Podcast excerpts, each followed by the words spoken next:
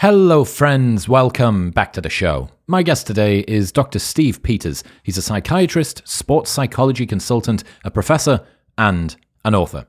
Our brain is largely a black box. It's very important to how we experience life, and yet we have very little insight into why it behaves the way it does. Steve has spent an entire career researching the strategies that empower the human mind to perform at its best and the secrets to unlocking our full potential. Expect to learn how the chimp paradox can help you to understand your brain, how to work with our negative emotions, how to manage anxiety, whether it's possible to have an entirely stress free life, what you can do to build your self esteem, why imposter syndrome exists, whether mental dysfunctions are actually on the rise, how to better deal with major setbacks in life, and much more. This Monday, we have seven time Mr. Olympia champion Phil Heath on the podcast. I was unbelievably impressed with this guy. He is a fantastic communicator and he gives some information on this episode that he has never spoken about publicly before, including his PED use while he was in the Olympia, his relationship with Kai Greene, the greatest rivalry in bodybuilding history. It is a phenomenal episode talking about inner and outer strength, mindset, sport, everything, everything. It is great and it goes live this Monday. So make sure that you've hit the subscribe button, or you're going to miss it. And you'll be sad. You'll be Trez sad. But now, ladies and gentlemen, please welcome Dr. Steve Peters.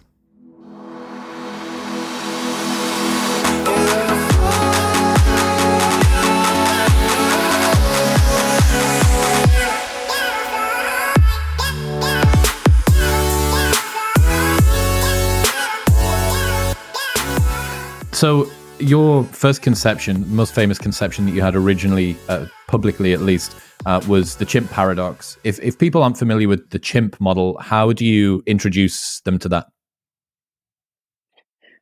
I'll try and keep this succinct, but I'm going back 30 years now. So, uh, yeah, I'm getting old, very old. Uh, and I, as a young doctor, um, I suddenly started realizing I was talking to two individuals in therapies where, and, I, and again, I'm making this very black and white. Uh, one of the t- individuals I talked to was very rational and common sense and would engage me. The other was highly emotional and usually very irrational and distorted in the way they're perceiving things, themselves, the world, other people. Uh, but I could get the one that was irrational to become rational by talking and going through things. So that intrigued me that I had two people in the room, and some people they were close, some people they were miles apart. So then turning to the neuroscience and looking at the brain, uh, there are circuitries in the brain that are just automatic, they're outside of our control. Uh, and as a psychiatrist, obviously, as a doctor, I'm learning also the therapeutic um, background we have as a basis. So going right back to Freud. And you think, yeah, he was a genius of his time and he recognized the drives and the instincts.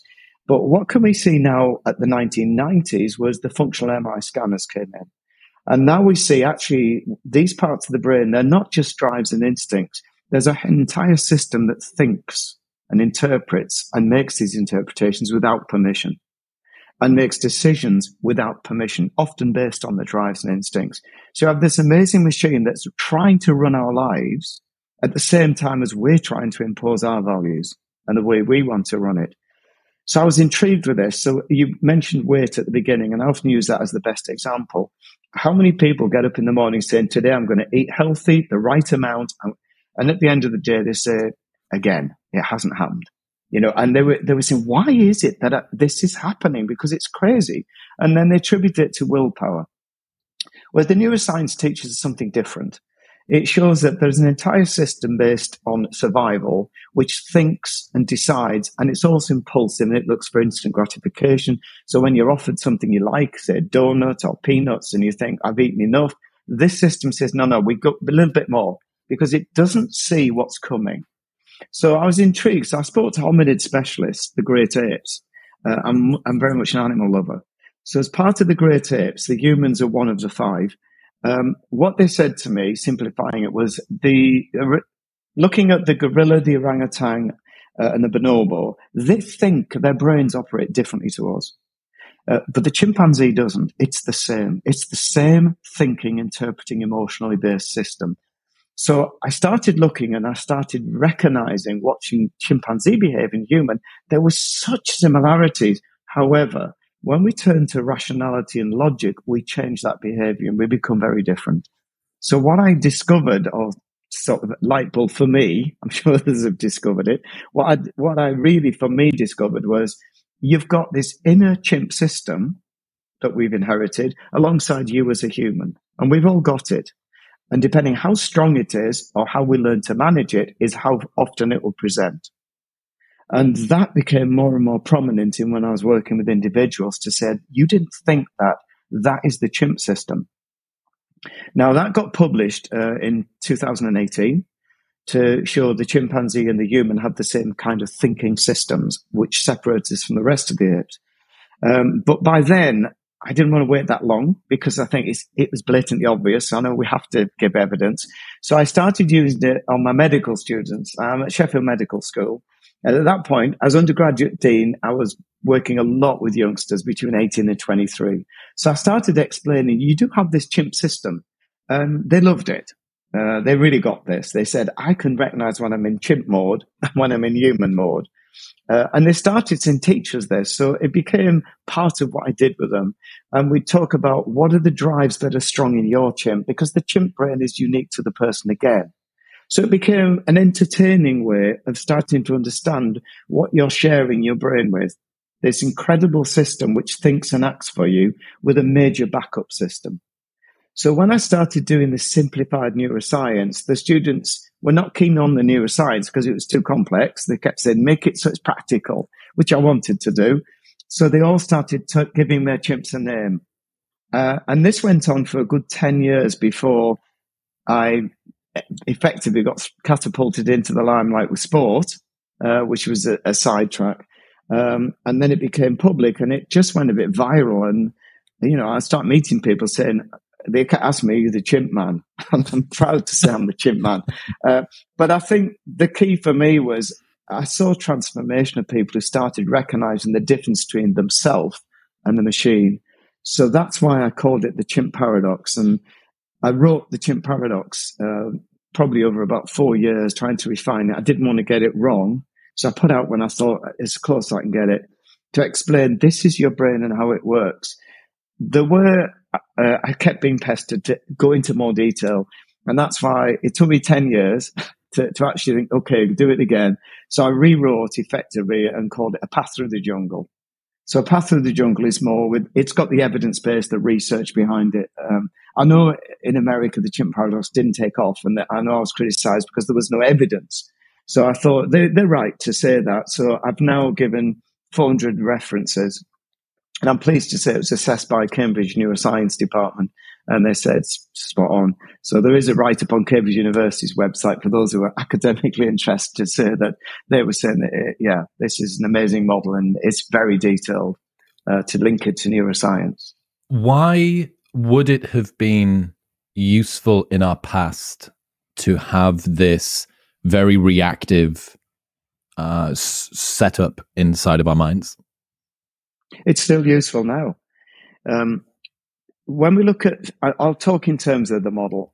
When you're using the human circuits, the transmitter systems and the speed at which they conduct are relatively slow. So when we think rationally, we think steadily. Whereas if something dramatic happened where our life is at risk, we need to think quickly and act impulsively, almost instinctually. So the chimp system can do that for us. So in a serious emergency, it will know what to do. So it generally uses fight, flight, freeze because that's what the amygdala hands to it as part of that system that's running. Um, so if you were, say, with someone who suddenly drew a knife, instinctively you'd know what to do. You know, whereas if you had to think rationally, those split seconds could cost you dear.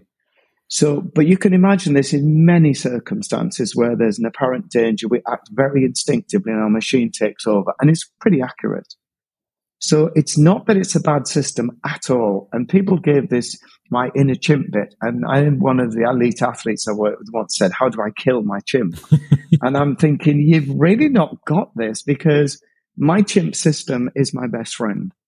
because as long as I understand what he's trying to tell me, what is the ways communicating, then I can use that and work as a team.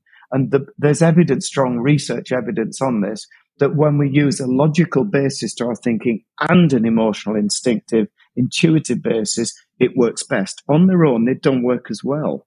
So I keep saying the chimp's the best friend you've got, hence the paradox. Uh, you know, but you can make it your worst enemy if you're going to start saying, you know, I hate myself. I hate the fact I eat too much. I hate the fact that I lose my temper. I, that's not really very helpful at all. The approach is wrong. You need to, from my opinion, you need to be saying, if I'm getting annoyed, what is this part of my brain trying to tell me? You know, why is, why is this evoking this emotion in me? And what can I do to stop this? And that's what I started doing with patients back in the 1990s. I started applying it in my clinical practice. Uh, and I'm pleased to say I got some amazing results. And I don't attribute that to me. I don't. I think the person is the one who gets the results. They get insight and they, they worked with me. All I can do is help them and catalyze what their understanding is. But the people who grasped and understood themselves and the way the machine was working and got the chimp and what I call the computer on board, they started saying it's life changing. It's really changed me because what they're doing is saying I'm now in charge of the machine and then making it run and using it when it kicks a bit to say, what is it you're doing? And they say, this is great. And that's what I tried to do. I said, it's a different approach. I know it's a bit, a bit out of the box, uh, but I wanted it based on neuroscience because that's my academic background as a, as a professor in, in psychiatry. I'm neuroscience based. It seems to me that there's broadly two buckets of people that you've worked with. You've sort of worked with the human mind at its best and the human mind at its worst as well. What is different? Are there many fundamentals that are the same for trying to get Chris Hoy to be in flow state eh, during the Olympics as there are trying to deal with somebody who is highly dysfunctional uh, and who doesn't really like the inside of the texture of their own mind? Do you have different approaches when it comes to that, or is it broadly the same physics? No, it's what I said at the beginning, which why I know people can get frustrated with me because I do a lot of these like uh, magazines or the telly might say, give us five tips for our viewers or, and I can't do that. So I often warn people, don't ask me because I, I can't do that because it does boil down to uniqueness. So I can really talk about people I've worked with who've gone public and say, please, you know, use me if you want to. So we're going to use, I'll use Chris Hoy. I mean, he's I've known Chris 20 years now, and it was an absolute pleasure and privilege to work with him. He's a real gentleman. So when I met him, he was in a great place. He's never had a, any emotional, you know, disturbances in life of any catastrophic kind. So he's a very even balanced, very rational man. But what Chris said is, I believe uh, he's insightful that if I work with you, you can explain how my mind works, and I'll be able to get focus on the track for the event I want to do. So what I did is work with him and said, tell me what your thinking is now. What is it you're trying to do with this event? What would help? What wouldn't? And we worked a pattern out how he, we plan a mental program for his event. So clearly it's, it's purely on what Chris did with me. But what we found is his chimp is a gentleman too. So the chimp in Chris is so close to Chris that you don't get these outbursts. You just don't get them. But Chris would always tell me, I know the difference. So even when he said, when I go emotionally based, there's a risk.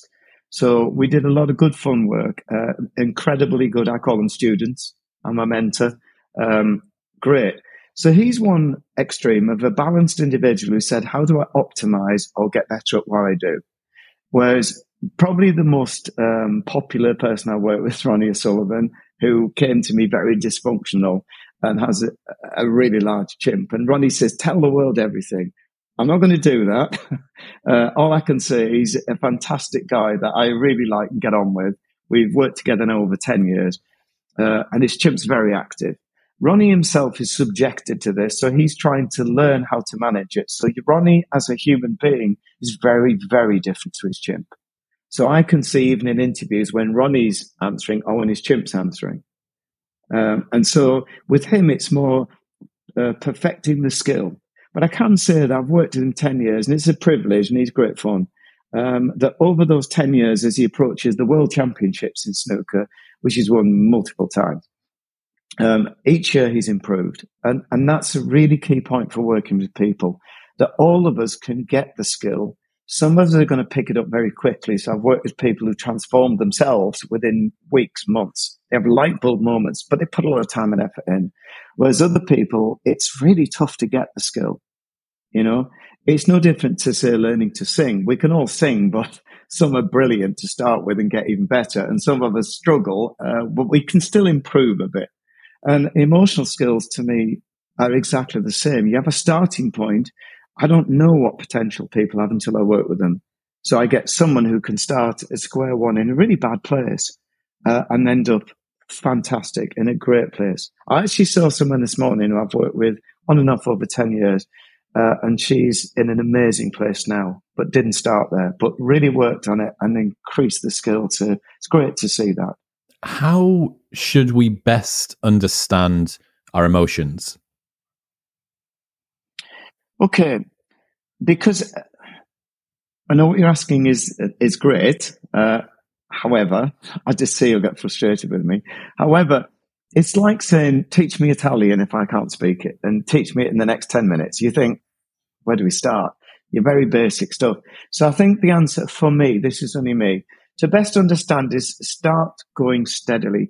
It's not a promotion, but it's why I wrote A Path Through the Jungle, because I think it takes you through 27 units. So it says start and build up. So you learn things gradually and you, you practice them. So I give exercises. So again, one of the early starting points is understanding the difference between you and your, your brain working. If you can see the difference and you recognize, I know who I am now, that in itself can lift self esteem phenomenally because you stop muddling yourself up with a machine that's overpowering you. So that concept is not as easy as it sounds to grasp. You can get it logically, but when you, the day you actually get it conceptually, you can't go back. You suddenly realize I'm being hijacked or I'm being swayed by a machine, not me. And I'm very different to that machine. So that's the starting point. Then you go on, I would then go on to emotions and say, can we start seeing them differently? Can we see them as messages that are coming from the chimp or computer system to give you an alert or a question? You know? So anger, for example, not every time, but anger can be that you've not processed something from the past. You need to go back and process it. It's still underpinning the way you're approaching the world or people. However, it may be nothing to do with the past. It could be current belief systems that I can't deal with life if it doesn't go the way I think it is. And that can create anger. The next one can be unrealistic expectations of other people or yourself. And that can create anger. Uh, it can even be a feeling of rejection. So you're going into relationships or meeting anybody every day with a defense position. And that will lead to a potential anger, which is more of a defense mechanism. So you can see anger is just an emotion. For me, the, the emotion's not too important. The fact you're getting a message is what's important. So anger, despondency, frustration, um, that's what your chimp brain is choosing to use. And some of them use the same emotion to alert you, and it's non appropriate emotion. So I would start saying, let's look at emotions differently and let's understand the differences between them. Um, and that's why I spend two units, I believe, uh, in a path through the jungle to try and say, look, really at the very early stages, let's understand what's happening here before we go on to start perfecting things like values and communication. Let's understand what our emotions are. You mentioned about how self esteem can become degraded if people are unable to um, work through this uh, conflict uh, that's that's going on inside yeah. of them. Why is that? Or how do you how do you conceptualize just self esteem as a topic, and and do you see this uh, this tension as one of the most common or one of the common reasons why people's self esteem can become a little bit eroded? I think for me, the, the main reason people have low self esteem, I'll give the example you give of eating. Uh, we could use it for anger, could use it anything.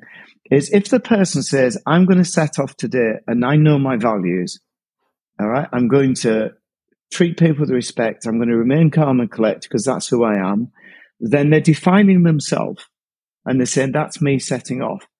If they now go out and overeat, what they're now saying is not I'm a greedy person or I'm a weak willed person. That's now so derogatory and, and causing self esteem to drop. And that's not scientifically accurate.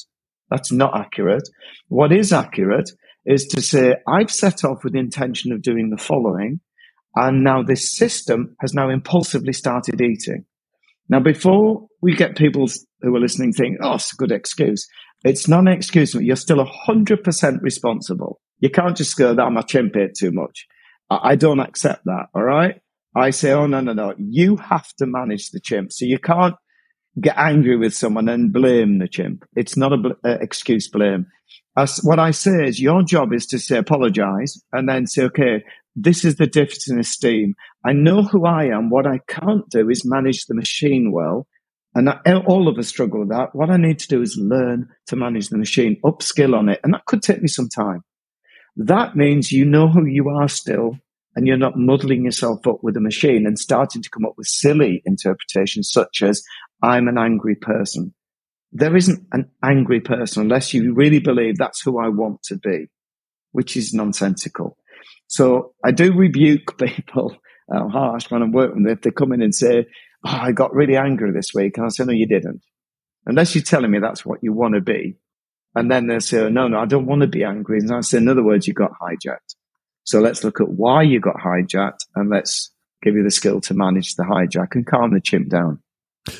So it is subtle, but it's, I don't know if you can grasp what I'm saying. I don't know made it clear. Absolutely. Yeah, okay. yeah, yeah, yeah. It's, what's, what's interesting is this might be the wrong word, almost like a depersonalization of you, who you are at your core, and things that you do.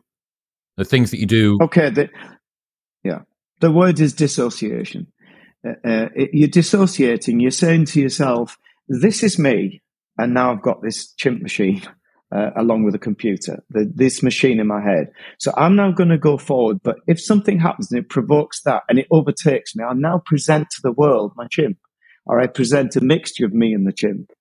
And the ideal for me is to always present yourself to the world, but get your chimp and computer as well, because they're not bad things. You know, our chimps bring color to our life. So if we have a chimp that's got a sense of humor, which they do have, because our sense of humor is in the chimp system, not in the human. All right. So the chimp will bring us mirth and humor. That's why the chimp believes something we say. It's why punchlines work. And then it realizes that's ridiculous and it causes us to laugh. So there are actually three different circuits in the brain, all based in the chimp system. So if we didn't have that, we probably would be pretty boring. Yeah, you know, because we wouldn't laugh. We wouldn't laugh. So you're saying let's get on board, but you're the person who says these are my values, these are my beliefs, uh, this is how I want to behave in life, and that you set that out. So I work a lot on that with people and say now we know who you are. Don't worry if you get hijacked and you present something different to the world. Just recognize we've got work to do and we're going to learn that skill. And it, it, it will happen. You'll always get chimp hijacks. Tell me if I ramble too much because I get asked a lot about, do you have a chimp? And I, my chimp wrote the books. you know, it decided to collude with me because I think it was tired of telling me. Uh, but as a young man, yeah, I experienced a lot of anxiety, a lot of frustration, a lot, and I, I couldn't work this out. But as a psych, I'm thinking, well, you need to work it out. You're the you're the person who's going to be helping people. You can't be that. It's hypocritical. So I can't help myself. Uh, but then I realized that yeah, like everyone else, I have a chimp. Most of the time, I know how to manage it, and it's on board, and he's my best friend. Uh, so for me, one of the things I do is be sarcastic with it. I don't know why my chimp finds that funny. So if something upsets my chimp system and I experience frustration or whatever, I do say to the chimp, "Can we just answer the question. Do you want me to be upset for an hour, a week, the rest of my lives? And for some reason, my chimp gives way immediate laughs and thinks, okay, it's, it's got, get a life, get perspective. Uh, and we're okay. But I've worked that out that that works for me 99% of the time. There will be a time when my chimp hijacks me and then I have to say, okay, I got hijacked because I'm no different to anybody else. So, but I need to learn again, which everyone does. What are my trigger points? So trigger points for me where I know I'm vulnerable to losing this management of the chimp would be bullying, seeing someone intimidated. My chimp comes straight in. So I have to be careful in situations where I say, okay, I've got it. Let me do the dealing.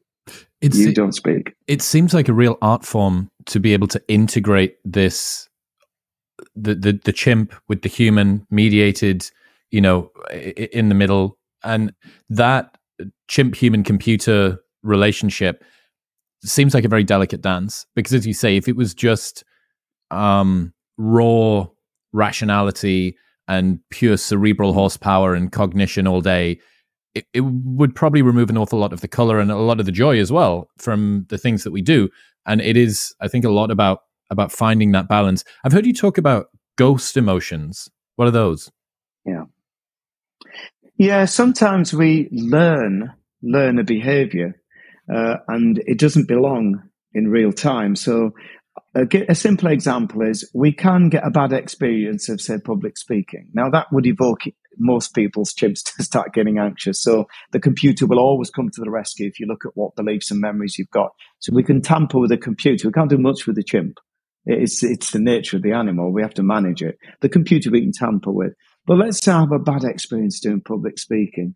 It's very likely I've learned to become anxious. So when I stop myself, why are you doing this? It's a learned behavior. It's a ghost emotion. It doesn't belong there. And it's not actually what I want to experience or indeed should be experiencing. So ghost emotions are something that hang on inappropriately. They can be because we haven't processed, but it can just be a behavior where you think, let's change that behavior. So I find a lot of people carry emotions and it's just something they've learned to do. So you can desensitize them to situations and, and ignore the ghost there's a difference. The reason I brought that in is, uh, and again, this is the devil in the details. Some emotions are scars, they're not ghosts, and it's very important to get the difference between them. So when I work with people, if you've got a scar, say you went through a really bad breakup, and most people don't come out unscarred. Um, so you've got some scarring from the relationship breaking up, whatever it is, um, and you can't process it. So I keep saying to people, sometimes I always try and process it, and you can do it maybe at a later stage. But if it won't process, it's a scar, and there's a different way of dealing with that. So we have to have we we deal with that not by ignoring it, by actually managing it. So it can be to talk it through again because that helps us. Even though we know it won't resolve it, it will actually take pressure off. So some scars, obviously, the world I'm in. We mentioned sport, but I work a lot with Joe Public uh, and generally speaking, the people I meet are not in a good place. Uh, so I do work with a small number of parents who've lost their children, and that must be excruciating. Uh, and it is for them. And my approach, I know that people might have a different approach, um, is to say to them, it is an emotional scar. It's not something you're going to get rid of. It's not something you'll ever even come to terms with. I think it's something you've got to manage, you know, and, and accept that there will be some terrible days ahead, but there'll be some good days but it's that's a scar for me. So I don't try and remove it because I don't think you can. Yeah, it's very um, it's it's the more detailed that you apply to looking at the inside of your own mind, the more that you realize there are very subtle nuances between different things, whether that be the ghosts or the scars. What do you mean when you talk about stabilizers yeah. of the mind? Yeah, sometimes uh, the mind can become emotionally up and down. So I'll try and give a, a simple example to bring the point home. Let's say that, let's say I, I, do, I do a lot of public speaking, and let's say that I go to an audience and I'm trying to get across everything I do, and it doesn't come over, and I think I'm not getting there today. I'm fumbling with everything I do.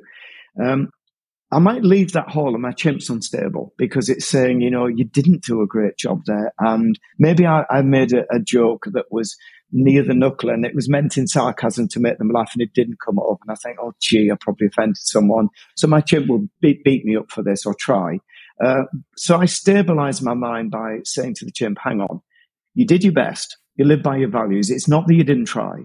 You know, you did everything you could. You got it wrong or you didn't, you weren't on form today, which no one can be every day. So get a life. And then I will bring perspective.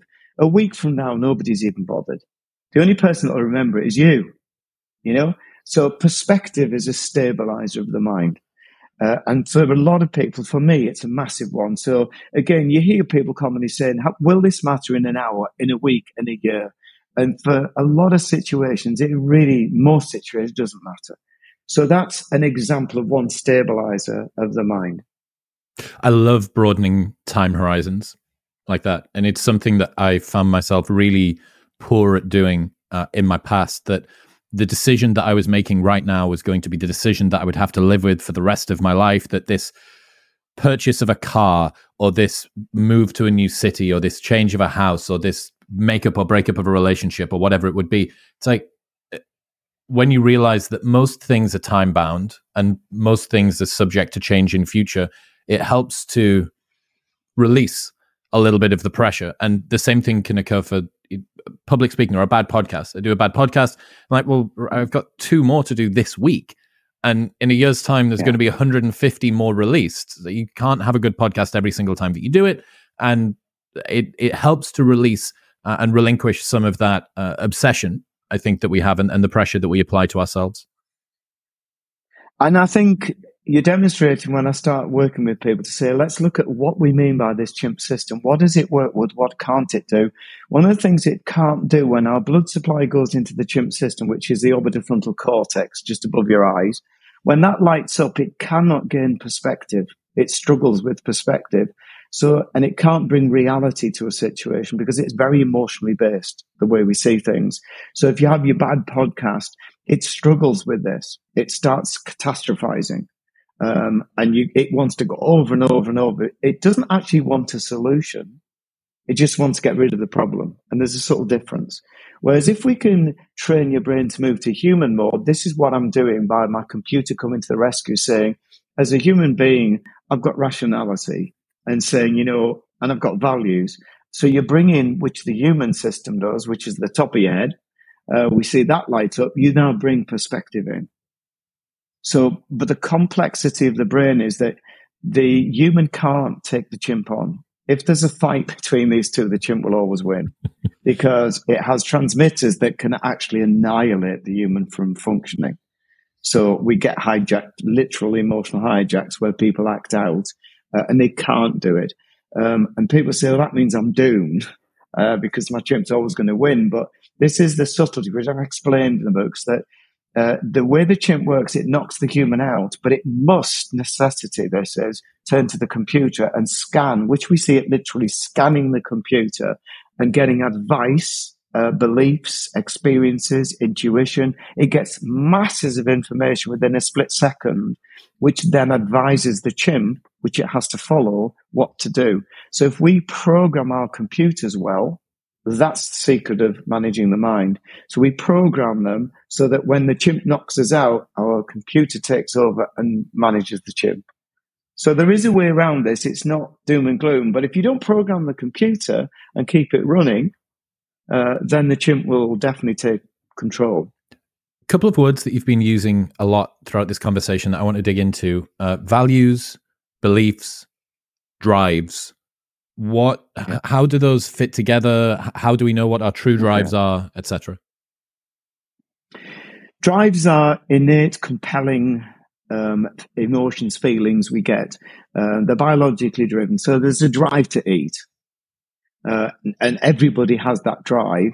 So it's exceptional not to have an eating drive.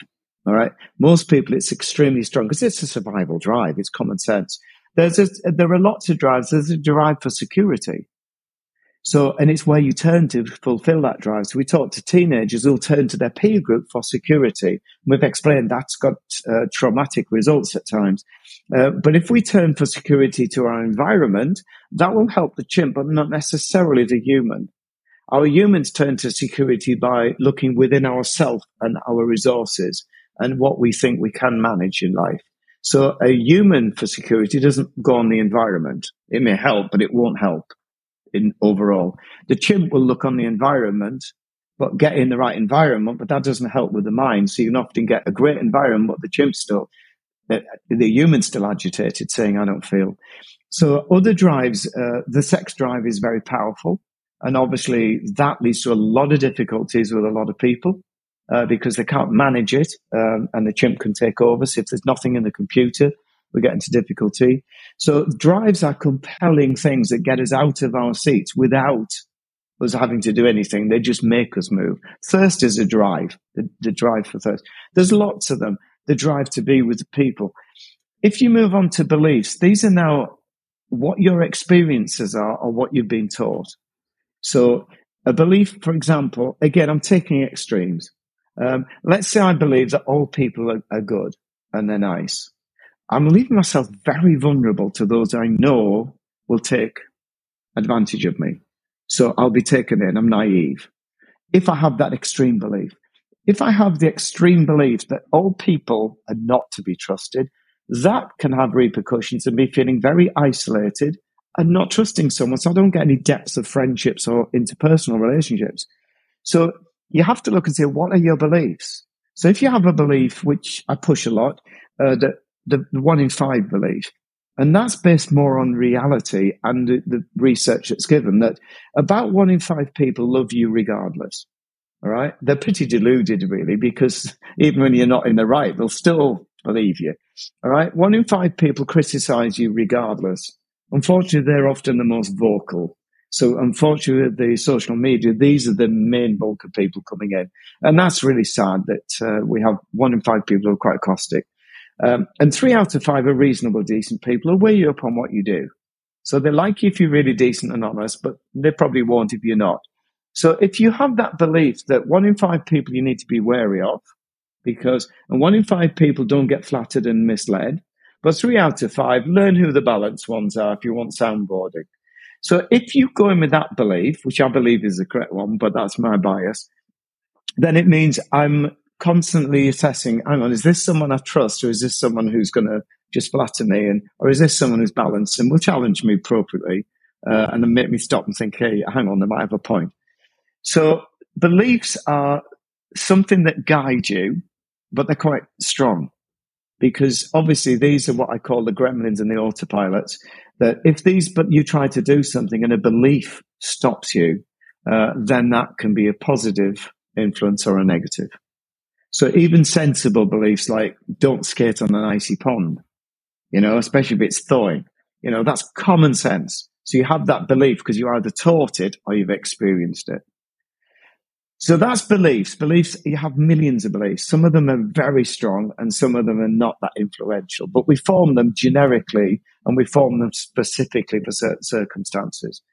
Um, values are really important to me the reason I push values when I started doing this work 30 years ago and creating this model of the mind as I was going to use for my patients. Um, and again, there will be people who disagree with me. I'm only giving you what I believe and what's experienced over the last 30 years. The only thing that gave peace of mind, which is different to happiness. So peace of mind is knowing what your values are and knowing at the end of the day you've lived by your values. So I worked on my values and I found no matter what happens around me, whether I get criticized, misunderstood, misrepresented, these things will disturb most of us.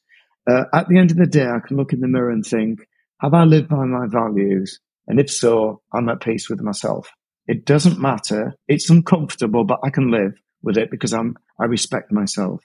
So when I looked at this and did it with experience, with patients, everyone said, once you know your values, you're almost immune you start realizing that's what's going to stabilize me and give peace of mind. So it's very important to know how to find values and what they are and not muddle them up with things like what's valuable to me. That's not a value.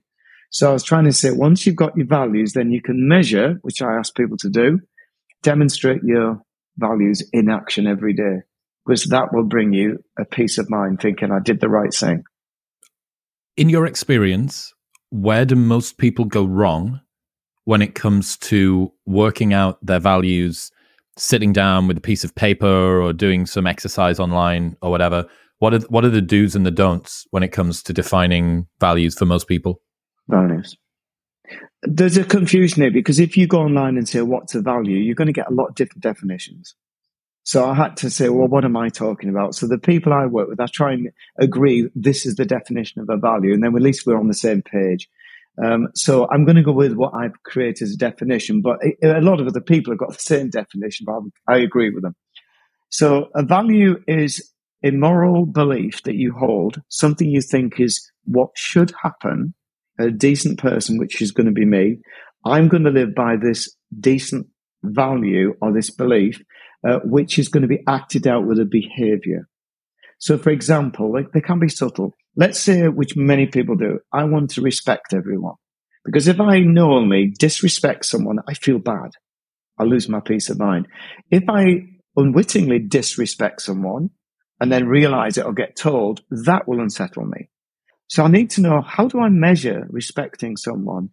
So for me, I would put down number one is I listen to someone. I don't have to agree with them, but I give them an audience. I don't attack them. I listen.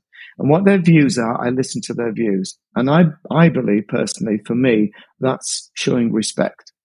So if I wanted to say, let's just check on respecting people, I'm going to have a week where I actually say, how many times did you dive in without listening? Or how many times did you stop, especially in an emotional discussion? How many times do you stop and say, I want to li- actively listen to what they're saying, understand it. I don't have to agree, but understand it and respect that value or that belief. So that's an example. Uh, what people do is they muddle things up and they say things like, uh, my car, you know, that's not a value because there's no behavior it's what you're saying is valuable to me. I really get a lot of pleasure and enjoy out of my car, but that's not going to be bringing you peace of mind. All right. It may bring you happiness. So, and I like to work on happiness separately to peace of mind. A lot of the exercises that I've seen online looking at things like core values do work. Uh, you come up with answers with things like uh, curiosity, adventure, self development, self care it seems like a key part of your definition is that it is uh, there is an action there is something which is it's yeah. going to influence yeah. your behavior and how you show up in the world um, yeah. certain things like curiosity uh, uh, become very nebulous and difficult to define uh, you know they're they're like um, intrinsic parts of your personality or the bits of you that you enjoy or respect but when it comes to creating, like enacting that, it feels like there's a little bit more of a difficulty going on there. Is there anything to say about that? About uh, some of the? Yeah, yeah. I mean, I get your point. I think for me, uh, curiosity comes under what I would loosely call is the drive for stimulation. Um, so some people, the stimulation would be just going on a computer game but their brain is satisfied with that. Whereas for many people, it wants difference, it wants new experiences, it wants to see what would happen if. So we know that some people are more prone to saying, let's test things out, let's, and some people are wanting to achieve something. So I always put under this uh, heading of stimulation. Uh, and again, most of us have got something we want as a stimulus, but it can be as straightforward as a social group. It doesn't have to be, you know, I'm going to learn a new language or I'm going to get to a new level on a computer game. And so I try and ex- uh, explore that with people to say, what are you doing to give stimulation to both your human and your chimp? What is it they both want? And what's going to satisfy that? And again, I think there's different drives for the human and chimp. So I work out because some people are much more cerebral and say, I'd like to have a discussion group, like, uh, you know, reading a certain book and going in the club and discussing it. Whereas others say that's a nightmare. Uh, the stimulation could be just being part of a group that supports a football team. But you're looking to see some people get stuck and they don't have any. And then they'll say things like, I feel dissatisfied. And it's hard when you don't know which way to turn. Um, I do, um, I love animals. I've got a lot of animals around me. I've removed some from the room in case they make noises while we do this. Uh, so I rescue some animals. And um, I know some people discover that uh, so I've had people I've worked with, and they've said once you get an animal, not for everyone, uh, suddenly you've got this responsibility, this interaction, this you see the animal's world differently, and it's they they use that as displacing care onto the animal, and they get great satisfactions. That's one example. Uh, so I would explore t- with people what you're calling curiosity. I'd say stimulation, the drive to get stimulation and experience. Yeah, that's very interesting. Uh, I think I probably need to revisit uh, my what I've deemed core values, perhaps erroneously. Uh, mm-hmm. it was maybe three or four years ago when I, I put mine together, and in there were a lot of things that I actually can see as stimulation. Two of them were curiosity and adventure, and they're things that I like to do, uh, but I, I'm trying to run them through a more fine filter, which is okay. How does this inform the way that I behave in the world? And I don't know if they necessarily give me guidance with regards to that. So I think it, okay. Let's do some therapy with it. Hit me, hit me. There's not, only there's only a million really people watching, so it's, it's, fine. Cool.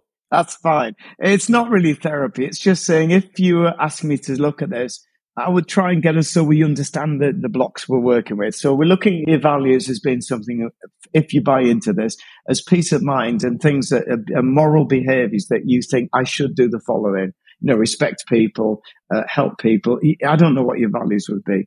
Uh, and now you've asked something different. You said, I've, I've got this drive. Uh, where does curiosity come in? I'd put that under one of your drives and say, clearly it's important to you. So let's look at how you're going to get mental stimulation through those drives.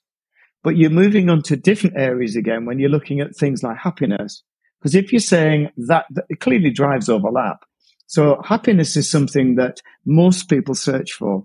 It's an odd one, this, because I know when I started writing the books, I was told, oh, happiness is what people want. And I had a little bit of difficulty because I don't search for that.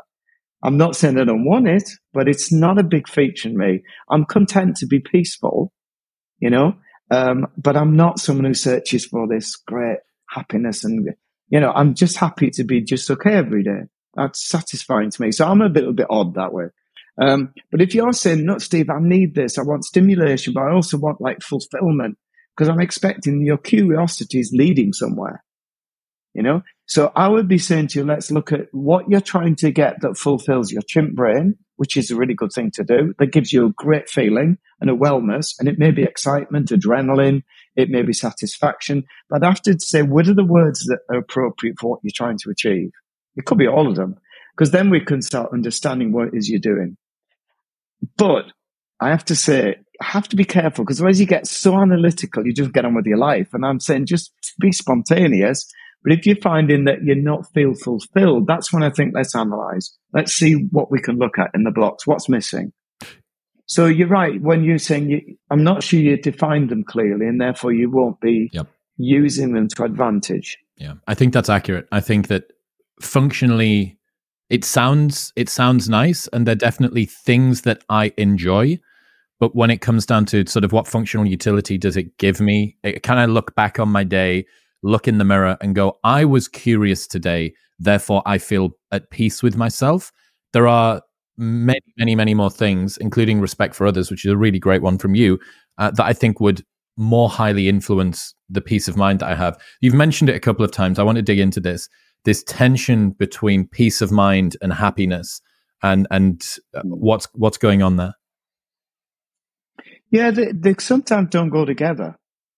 You know, it's like, let's say I have, I've got staff. Let's say I've got a member of staff who's really not fitting in with the group. And we've got me, I haven't, just in case any of my staff are listening. Uh, uh, and Andy, they're clearly you, causing Andy. a problem. it's not, definitely not Andy. Okay. No, I haven't got anyone. But if, let's say I did, and I thought, you know, the team are not gelling and we've got this person who's not fitting in with our values or they're not, they're just trying, but they just don't work well, then I know that the right thing to do morally is to uh, grasp the net and go and see them and say, look, it's a mismatch. You know, there's no negative in that sense. It's going to be difficult. And they may, they may get, atta- I've had this in the past. They may attack me and, and say all the things in the world, you know, you're meant to be this caring person, but I'm thinking it's for the good. So I would leave that. I wouldn't be happy, you know, I'm not saying I don't want to be happy, by the way, but I wouldn't be happy, but I'd have peace of mind. I know I've done the right thing. And in the long run, they may not like me uh, and have nothing good to say about me, but I know in the long run, it's for the best for them and the team. So there's an example where peace of mind and happiness don't go together.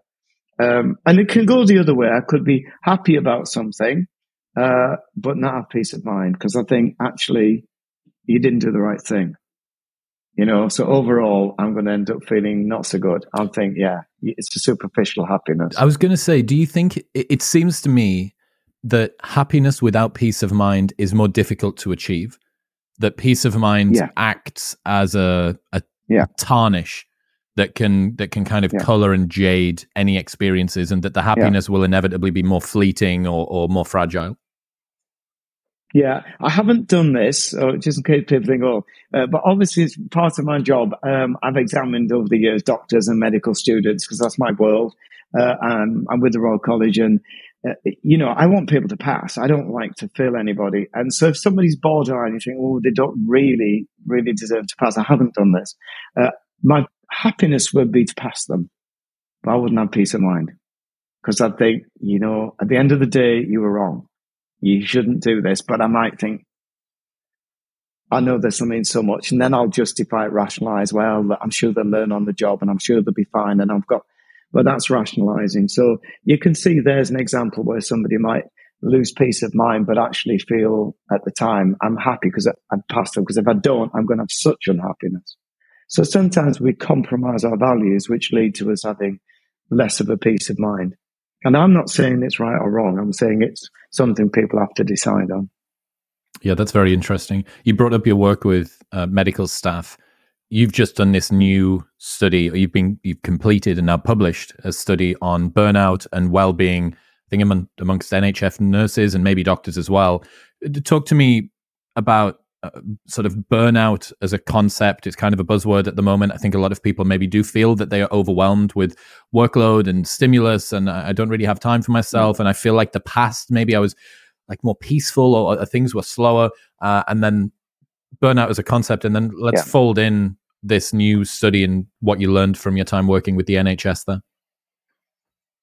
Yeah, I was with the NHS for 20 years, so uh, it was a great time. Um, burnout, again, it's defined differently, but I think it's common sense what we mean. It means you suddenly feel like you don't have the energy anymore. You get up in the morning and you dread it. So, for a doctor, for example, let's go back to my experiences. I would do outpatients twice a week. Uh, and if I'm starting to suffer burnout, I was thinking, I can't face it. I just want to get through this. Uh, that's a sign of burnout. Whereas I, uh, normally I'd be keen and enthusiastic to go and see them. Or, or thinking, you know, if I get the slightest headache, I'm just going to phone in sick. Uh, and you get signs of burnout. So there's a number of them anxiety, poor sleep. Uh, but it's generally this feeling of, I just can't do this. I can't do it. I'm overwhelmed, as you pointed out.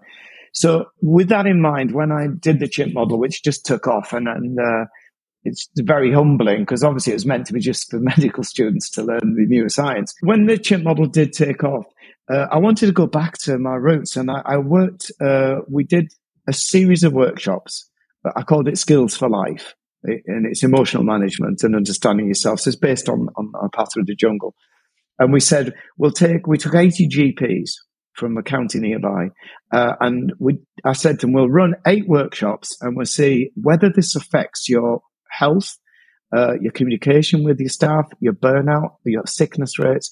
And that was just a pilot run I did, and it worked fantastically again, credit to the GPs and the staff who were working with the GPs. They worked on it and they said it did make a massive difference. So, as a doctor, obviously, I'm bringing out this model, which is semi fun but serious. I want to know it actually works, otherwise, it's fraudulent. Um, so then I took uh, a study with 200 teachers. Uh, and went into the schools and we tried to say, let's have a look at you. And we had three center study and again, it's only a pilot run with teachers in York, Birmingham, and Cambridge. And, and that was just, again, just a pilot run. So we did it roughly and ready. And the feedback was really, really encouraging. So I didn't actually do the next study because clearly I can't do my own assessment. So it was taken out of my hands by an independent research group. Uh, and I was uh, not allowed to do the teaching bit. I was put to one side, which I accept. And I think that's right. Uh, and they underwent these series of eight workshops. And then they did an analysis, which is published in the Journal for Mental Health. Uh, and it showed a massive reduction in burnout, a massive reduction in um, health issues. Um, and a general health questionnaire was used uh, to show that the, the increased health w- was marked. So we were excited by that. Obviously, I'm over the moon. Uh, the nurses were brilliant in engaging it, brilliant. Uh, but they took it seriously because obviously they're front line and the stress on them is immense. And amazing, it was done under COVID. Uh, we had to do it online uh, because, uh, and they all were brilliant to say we keep going. Uh, and the feedback was great. So we're now undergoing another group. I'm not involved. independent researchers are doing 200 doctors. Um, and again, I do a lot of talks to medical staff because this is my world and I'm more familiar with the medical than I am sport. Um, so it's very encouraging. So we run this for the public as well. It's not just academics or, uh, and it's just to say if it resonates with you, then you can do this and see what you think. Uh, and the general feel is it, it, now the research is published and analysed that it it does have an impact. I was worried that it wasn't like something a flash in the pan because obviously a lot of therapies and they they don't hold. So we did go back to the GPs months later without warning and say, give us another feed and, and found it held, which wasn't surprising because what I'm asking people to do is, is approach life differently. And once you do that, you more or less keep doing it. Um, but you do have to maintain, I do say to people, five or 10 minutes a day is all I ask to maintain these and learn to get your mind in order before you leave the house in the morning. That's that's what I'm after. What do you think it is specifically about your approach that is assisting with the symptoms of burnout or, or, or targeting even the root cause of, of burnout and overwhelm?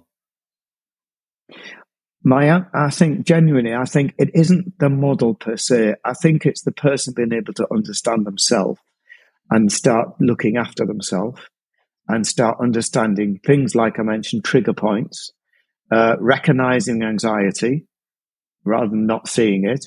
So um, we give teach them about subtle signs of anxiety, then recognizing how to detect things like beliefs that are not helping. So we're challenging a lot of things, but it's it's all about the unique person, empowering them and giving them the tools to get the life and, and be the person that they are. That's what it's about. So when you do that, which will include practical things like communication skills, assertiveness, uh, but learning how to communicate with the human side of the brain rather than the chimp brain, which is emotionally driven and can often cause more problems. So it's a big overall of looking at you. I think that's why it's working because the person makes it work.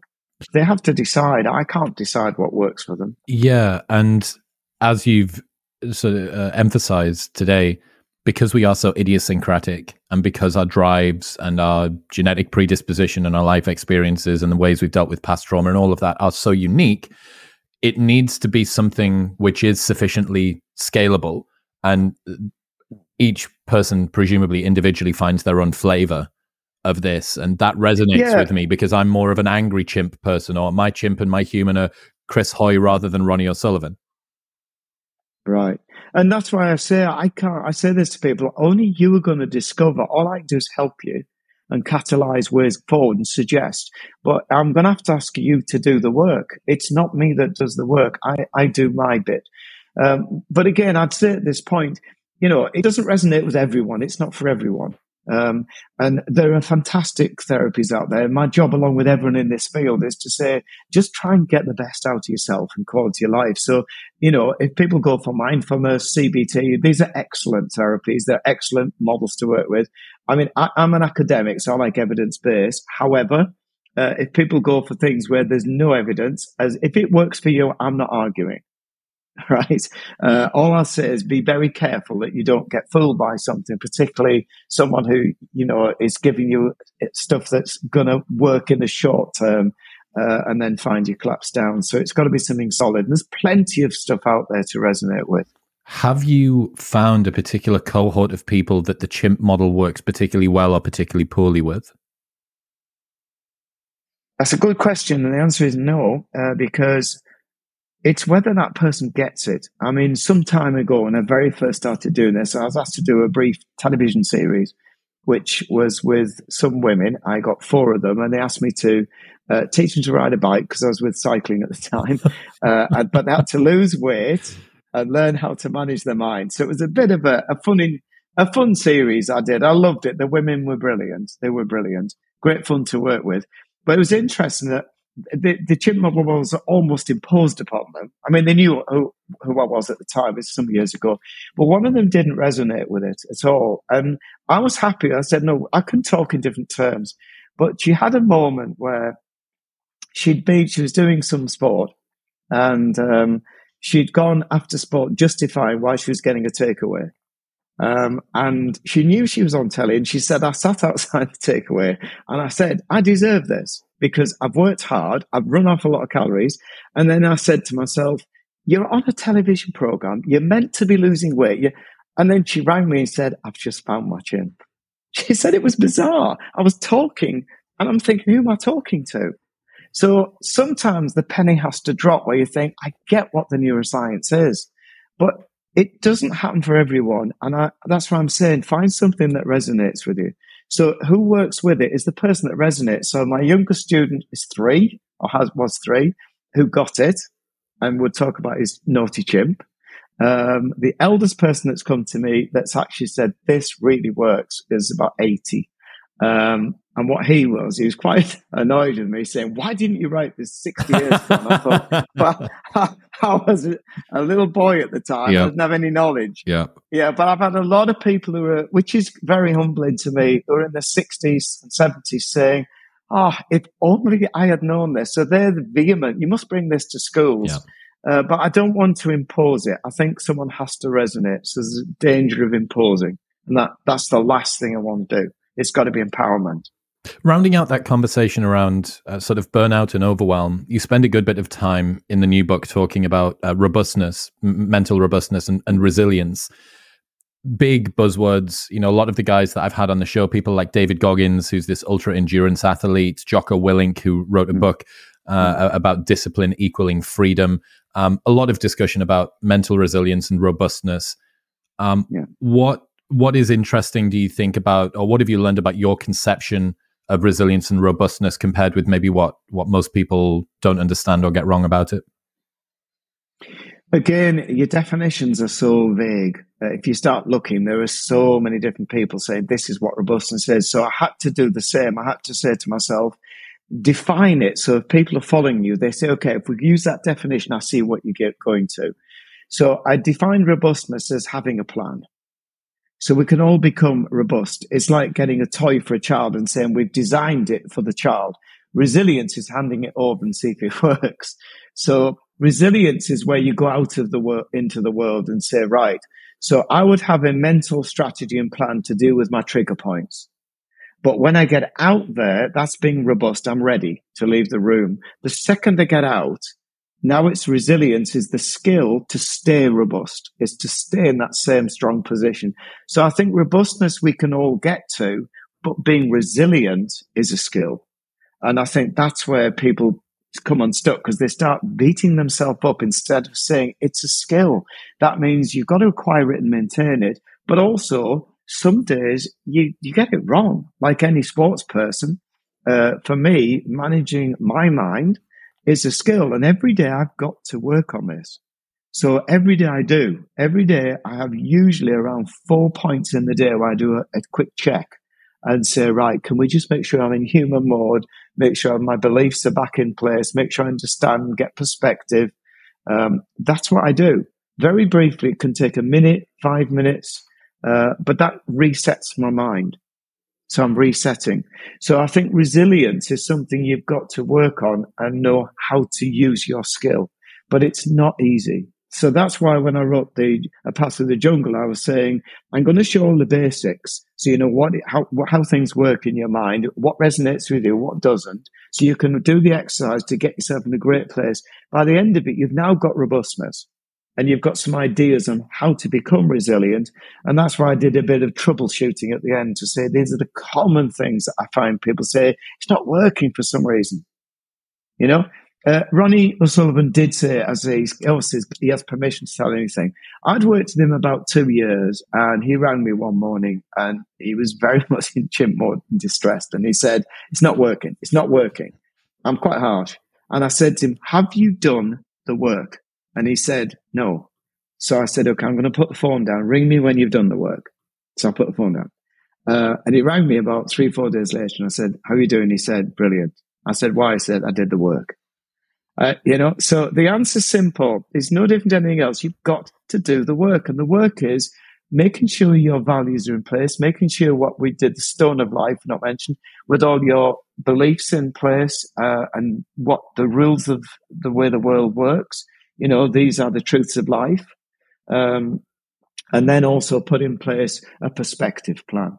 So when he did that, he said, yeah, it's working again. So the answer is when people say to me, it's not working is I always ask, have you done the work? And sometimes people need guidance because they'll do, they really try hard, but they're trying hard on the wrong things. And then you've got to say, hang on, can I just adapt that or modify this? And so a little subtleness. And then they go, oh, okay, I'm off again. And that's why I call my team the mentors, because they're there not to instruct, they're there to mentor you, to saying, oh, let me help you. Uh, there's a glitch here and challenge things so you can work it out. Yeah, the uh, tendency that we all have to complain about results we're not getting from effort that we're not making is yeah. very very pervasive. And i see it i see it in myself. If i start a new training program or switch my diet up or try and do something different with my bedtime routine I, I it's what it's like you've done it for 3 days. You, what, what, do you mean? And you yeah. th- one of those days you didn't do it because such and such a thing happened or you were away from home. So yeah it's uh, one of the things i'm getting here and it's interesting there's almost like a a philosophical underpinning here uh, you, you know your own personal philosophy about the way that the world is and obviously we mm. we experience the world through the texture of our own mind it's the only way that we have to experience the yeah. world even experiences from other people still get filtered through our own mind yeah. um yeah. and yeah it does there is a, a sort of almost like a whimsical philosophy uh, undercurrent that i'm sensing through through some of the stuff that you're talking about, making sense of the world around us. Yeah, I didn't want to be restricted when I did this to saying, right, I mean, obviously, I've been taught very well with philosophical models and medical models and psychological, uh, but I didn't want to restrict people. I think it's what people want to do with it and make of it. I'm very much uh, keen that they have empowerment, but I still will challenge things. I'll challenge beliefs people hold uh, because if I think that's holding them back, beliefs about themselves, particularly, or, or other people of the world. Um, but I will, yeah, I think there is a philosophy underpinning it, but it's your philosophy. And I think sounding boards, we use friends to do this all the time. We, we say something they'll correct us or say, well, do you really see it that way? So what I'm doing is doing that with hopefully the neuroscience behind it uh, to give that push. But I want to take you back to something you said because um, on the thing it doesn't work, uh, one of the commonest things I get, and this is an example of why it doesn't work. Sometimes, if you do work for a few days and then you miss a day or two, uh, you can go backwards depending on what you're trying to achieve. So, I'm going to give sleep as an example. Um, I ran sleep clinics a long time ago, and um, people say to me, "I just have terrible sleep." And one of the general rules of sleep is that you, it's a it's a learned behavior. So although there's all these circadian rhythms, they're actually secondary to learned behavior. So if we get you to learn a behavior of sleep, then your brain will start to follow this and your body will. Uh, the circadian rhythm is obviously powerful, but it's not as powerful as, be, as habit.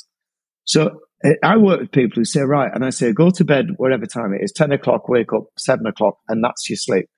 And they'll do this for, say, I'm, I'm making this up, five days. Uh, and then Saturday comes, oh, well, we were late home. We went home at one o'clock and then got to bed and I slept in till 10. And the rules, I'm being very black and white. The rules are simple. For the next three or four days, you're finished. You can't do that with the brain. So now your sleep's gone out until about Wednesday or Thursday. So now you try again and you say, well, I'm doing what you said. But that's the subtleties. No, you didn't. You have to stick to it Saturday, Sunday as well. Now, I know some people get away with it because we're variants. We're not all the same. But the general rule is once you do that, you're finished. It, it, it won't accept this disruption of sleep. So again, I'm trying to point out that sometimes there's subtleties in the way the mind works. And it's the same with emotional stuff, which is why I pre program things about four times a day. Because my experience for me is if I don't, then I get minor chimp my, team might say major chimp outbursts. Uh, and then I think, gee, and I have to come around and say, okay, sorry about that. Let's start again. Right. But if I prime it about three or four times, get it back in tune, I tend never to get them. What I really so consistency. Yeah. What I really appreciate about uh, your approach and what you've gone through today is a real uh, humbleness or, or, sort of a, a, a, lack of ego, or at least an apparent lack of ego uh, around uh, needing to be right and I think that it's a very strong signal of uh, trustworthiness that it's just, I want people to be better. I want them to have a better relationship with themselves, yeah. people that yeah. are around them. I want them to have more peace of mind and, and, and live a, a more flourishing, better life. You have an approach that you believe in, but if there are other things that people do, I, I think it's it's a very um, refreshing way in a world in which everybody is trying to prove themselves to be right and prove their models and their worldviews and their books or their courses to be yeah, but, thing. No, but the, the, the, reality is that none of us are always right and that not everyone will resonate. So I'm, I'm not, it's very nice you to say it, but I don't see it as humble. I think it's being rational that, you know, there are plenty of other models that people that say this is much better or this, I don't get this chimp model. Uh, so I don't think it's necessarily humble. Uh, and I think on the ego thing, to be fair, like a lot of people um, who are in medical work, um, and allied sciences and philosophies and all this, and where we're practical and therapies, therapists, we're there to help people. We get a kick out of that. So in a sense, you're feeding your ego because, but it's only about for you to think, oh, that person really did well. So I thrive, and I think it's nice too, on people doing well.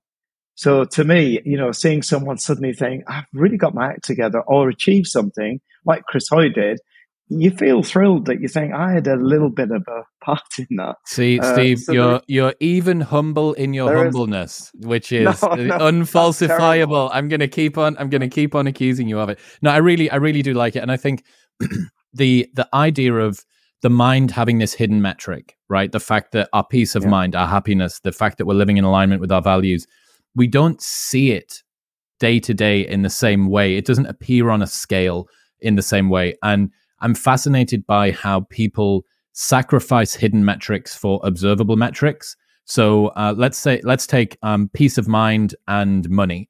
A lot of the time, people will sacrifice peace of mind in order to get money because it is so difficult to see. And I I really think that one of the things that appears to be happening here is trying to make that hidden metric a little bit more observable by checking in, by seeing where I'm at, by reflecting on what I've done. I, well, again, I guess I'm a doctor and a, scientist at heart, and I like to measure things. And so I do like people to see that progress because we also know our chimp brains like to achieve, as our humans do. So I do push this to say, let's get a scale to measure things. Even happiness, you know, we've not really talked about it, um, but I ask people not to give me a scale of five out of 10 because I don't think that really helps. Because one minute they're one, one minute they're nine. What I do is I say things like, tell me five things that will make you happy. And they're like simple things. So it could be uh, having a cup of coffee, uh, going for a walk with the dog, or it could be going out with friends for a meal. So what I do is say, right, I want you to measure how many times you do that in a week. Because we know that if you do those things, the chance of you being happy go up. So I measure indirect. So I often don't measure directs. I think what's going to influence you to get what you want.